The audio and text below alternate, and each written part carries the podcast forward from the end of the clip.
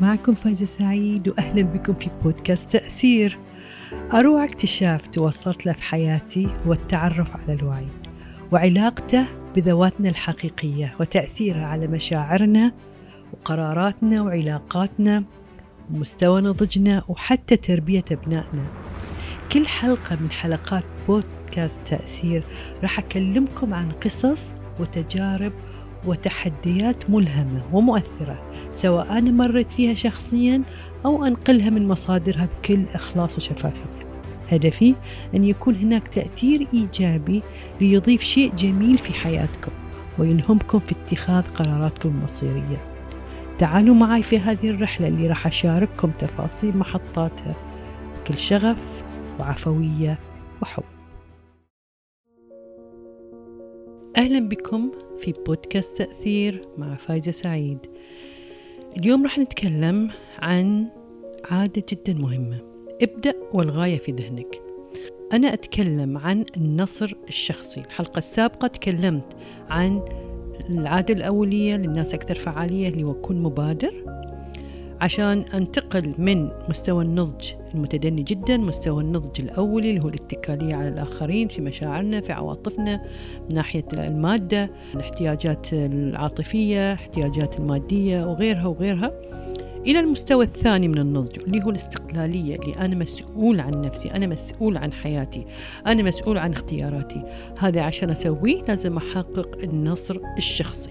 سمينا نصر شخصي لأن أنا وأنا نحتاج نزاهة في العملية هذه لأن ما حد بيعرف عن إنجازنا وعن متابعتنا لكن مبادر. والعادة الثانية ابدأ الغاية في ذهنك والعادة الثالثة ضع الأهم قبل المهم. ما حد بيشيك علينا على فكرة. أنت تعرف إذا بالفعل أنت مبادر وهل تضع لك أهداف ورسالة شخصية لحياتك ولمشاريعك وهل تحط أولوياتك على هالأساس. لذلك سمي بالنصر الشخصي. هذا اللي قلناه في الحلقة السابقة. هذه الحلقة راح نركز على العادة الثانية ابدأ والغاية في ذهنك. ككل عادة هناك تصور ذهني هناك سلوك وهناك نتائج. إذا أبى أغير النتائج قلنا نغير التصور الذهني ولا نغير السلوك لأن السلوك أوتوماتيك راح. لا علاقة جدا بتغيير الخريطة الذهنية أو التصور الذهني راح يتغير السلوك فالتصور الذهني أو الخريطة الذهنية لهاي العادة اللي هي وضع رؤية أن تكون هناك لرؤية شخصية وأهمية الرؤية الشخصية الرؤية الشخصية يعني المشن يعني شنو هدفي أنا. شنو رسالتي في الحياة؟ كلنا جايين على الأرض. إحنا قوة روحية خلاقة. عندنا القدرة على الإنجاز القدرة على وضع الأهداف وتنفيذها. إذا السؤال شنو هذه الأهداف؟ شنو هذه الرسالة اللي جاي أقدمها؟ بس العادة هذه ما ينطبق بس على الحياة لأن الحياة منظور كبير. أنا عشان أتدرب على الموضوع دي أبتدي من أصغر شيء. يعني من حضور اجتماع أعرف شنو أهمية هذا الاجتماع شنو القرارات اللي باخذها شنو الأجندة مالته أو حتى رحلة مع العائلة.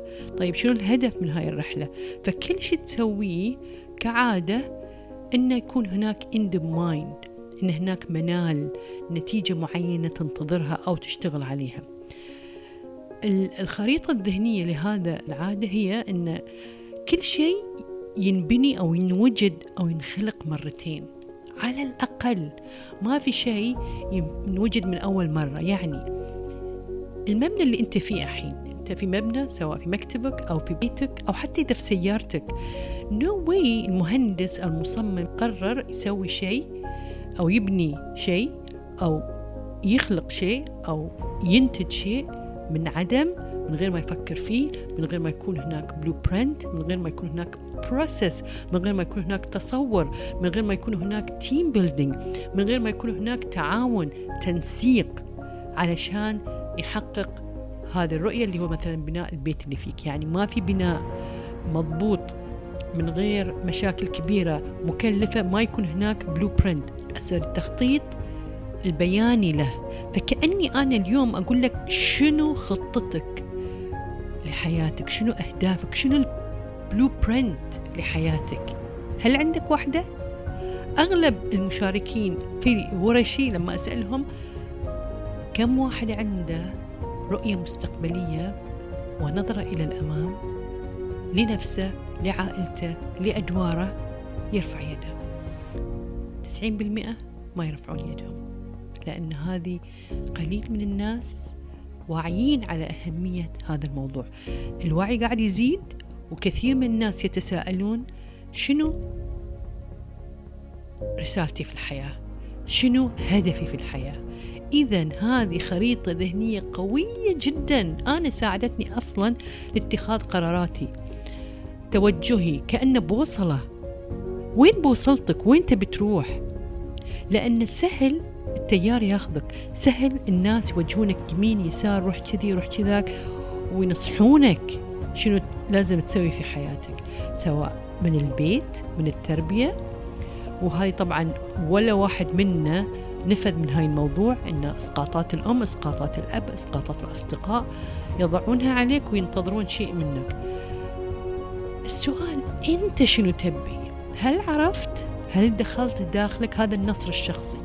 فإذا أنت إنسان مبادر فعال أحد سلوكيات المبادرين انه دائما يدور على الهدف الأساسي لحياته لخططه لبرامجه. شنو الهدف منها؟ شنو ال end of mind شنو ال visualization شنو النتيجة اللي أبيها؟ لذلك كثير من الناس اللي ما توصل للنتائج اللي تبيها عندها challenge في اللي هو في التصور الذهني. إن الآخرين هم مسؤولين عن حياتي إن المجتمع مسؤول عن حياتي إن الحكومة مفروض توفر لي. ما يفكر دوره وهو شنو لازم يسوي. أحد الأشياء اللي لازم تركز عليها وضع رسالتك الشخصية. في هذه العادة راح نتعلم مع بعض شلون نضع رسالتنا الشخصية شلون نضع التصور الأولي لحياتنا.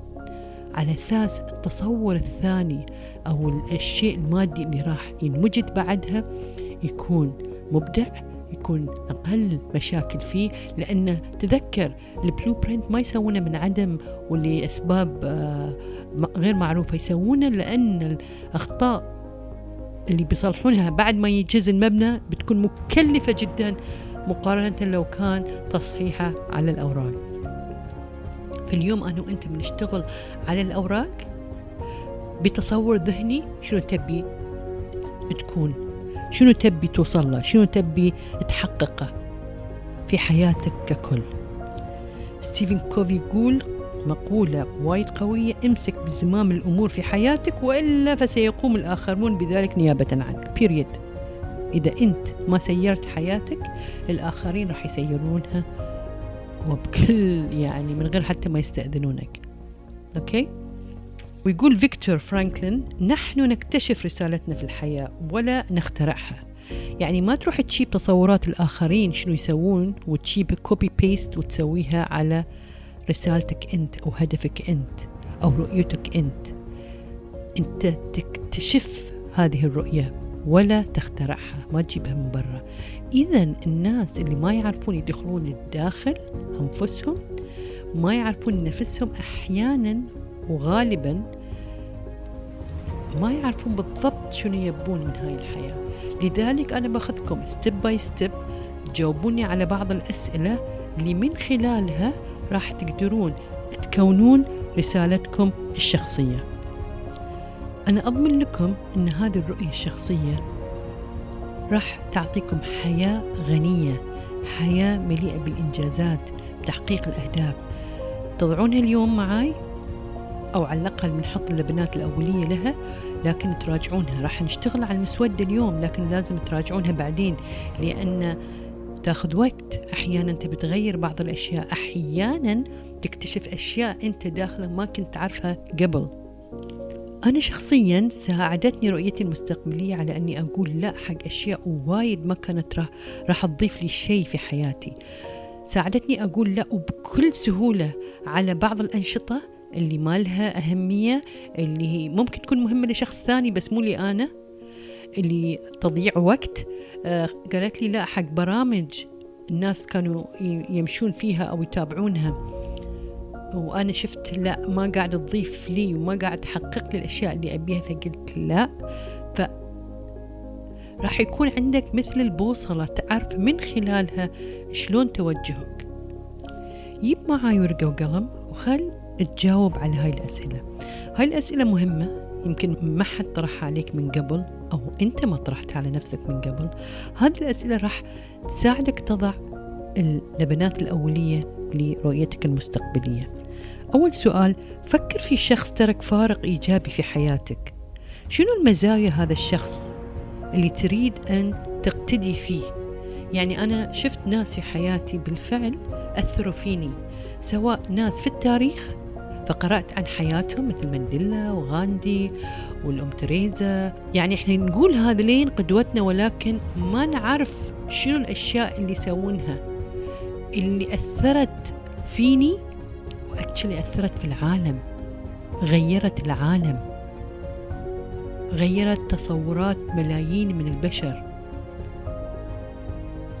ممكن يكون اكزامبل أبسط من ذي. ممكن يكون عمك مثلا كان متعاطف معك كان يسمع لك أو ممكن يكون أبوك قدوة لك لأنه هو كان من أكثر الناس اللي عطوك سبورت وشجعوك مثلا. ممكن يكون صديقك ممكن يكون آه، مديرك في العمل. أنا شخصيا أحد مدرائي بالفعل كان يؤمن بدور المرأة وأعطاني كثير من الفرص اللي طورت نفسي فيها وعرفت نفسي فيها. فأحين أنا واحد من أهدافي في الحياة إني أمكن الآخرين وأثر عليهم. لأن مدير شفت شلون ممكن بقرار معين ممكن يغير مصير إنسان.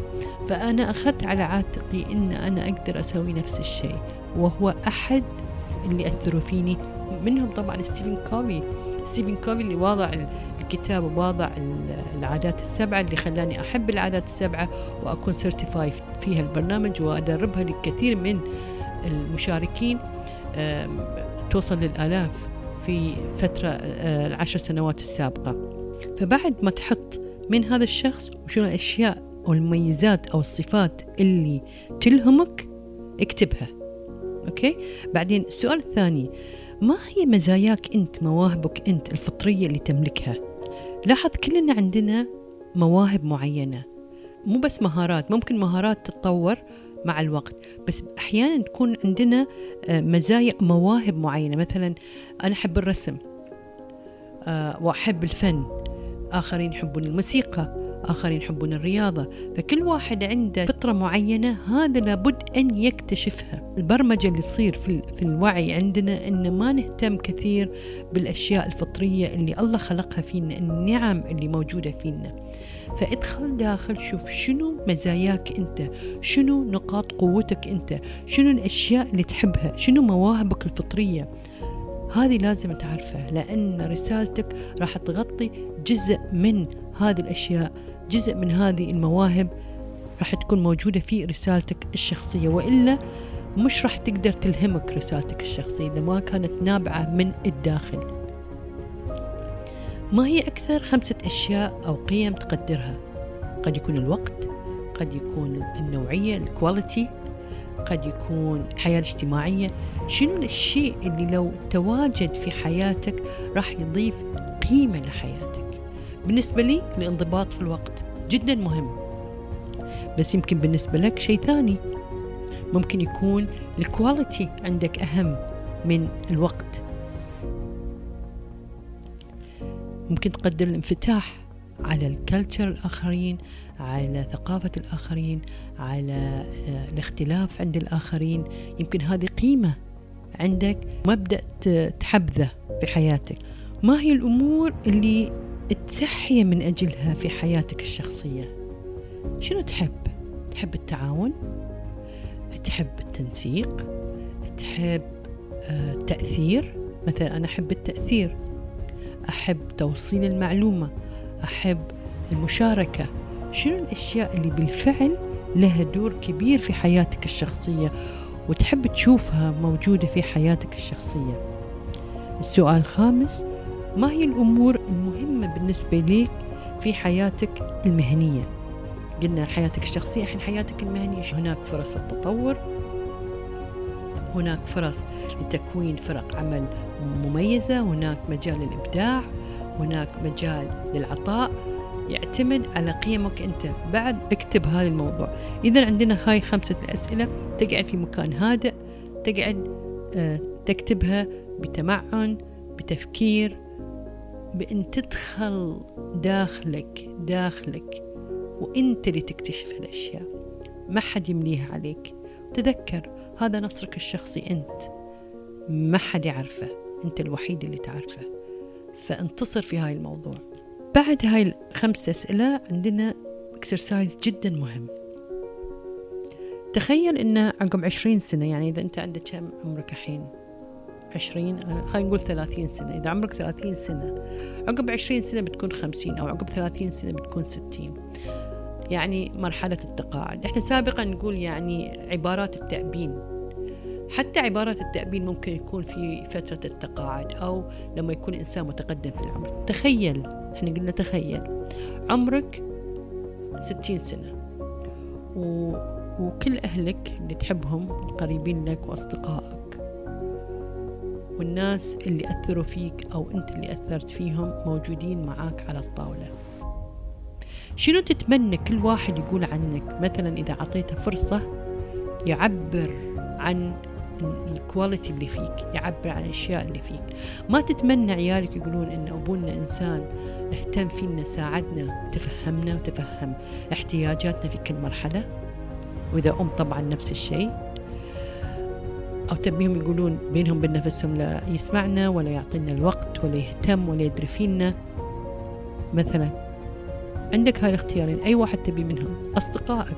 تبي يقولون عنك أنت إنسان مخلص معطي آه، متفاني في صداقته آه، موجود لما تحتاجه أو ما يدري عنه إلا لأنه هو احتاجنا موظفك إذا كان أحد موظفين تخيلت موظف معاك أحد موظفينك السابقين على نفس الطاولة أن أنت مدير متعاون تعطي فرص آه، تعطي السبورت تعطي موارد على أساس تساعدهم تمكنهم في إنجاز أعمالهم تعطيهم فرص للترقي وإلا والله مدير متحكم آه، آه، ردود فعله قاسية جدا آه، يحكم علينا بشكل غير جيد.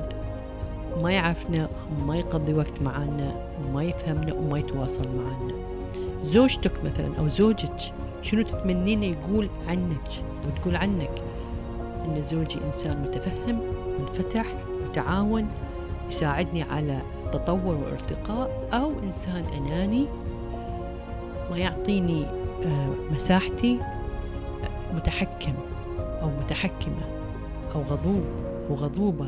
شنو تبي بالضبط هذه هي التصور النهائي لمسيرة حياتك الشخصية والمهنية. شنو تتمنى؟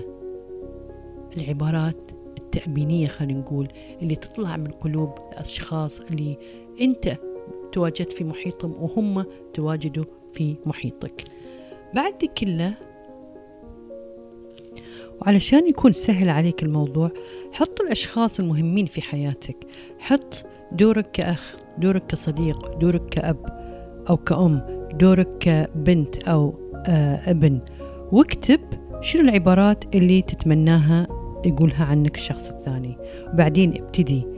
اكتب حط خمس عشر دقايق من غير مقاطعة. اكتب رسالتك أو ال mission statement مالتك. من غير ما تفكر في الإملاء من غير ما تفكر في القواعد وابتدي اكتب ربع ساعة في مكان هادئ من غير توقف من غير ما تفكر في الكلمات لأن هذا اللي يطلع بالفعل شيء المهم اللي يطلع لك وإنت ما تفكر. تخلي الأشياء الطبيعية تنكتب على الورق. مبروك. هذه المسودة الأولى لل mission statement مالتك للرؤية الشخصية للمهمة الرئيسية في حياتك. رسالتي أنا الشخصية ورؤيتي المستقبلية. أنا هنا لكي ألهم. أنا هنا لكي أخدم. أنا هنا لكي أحب. أنا هنا لكي أعيش حقيقتي. رسالتي الكونية المساهمة في رفع مستوى الوعي الجمعي ونشر ثقافة الذكاء الروحي لتمكين الروح الإنسانية لتجسيد ذاتها الحقيقية. ذلك بهدف نشر الحب والسلام والوفرة في الكون. أهلا بكم في بودكاست تأثير مع فايزة سعيد. يقول ستيفن كافي في كتابه العادة الثامنة إن العظمة هي أن تجد صوتك وتلهم الآخرين أن يجدوا أصواتهم. وأنا هني راح أجعل صوتي يلهم أصواتكم. لكم مني كل حب وسلام وأهلا بكم في بودكاست تأثير.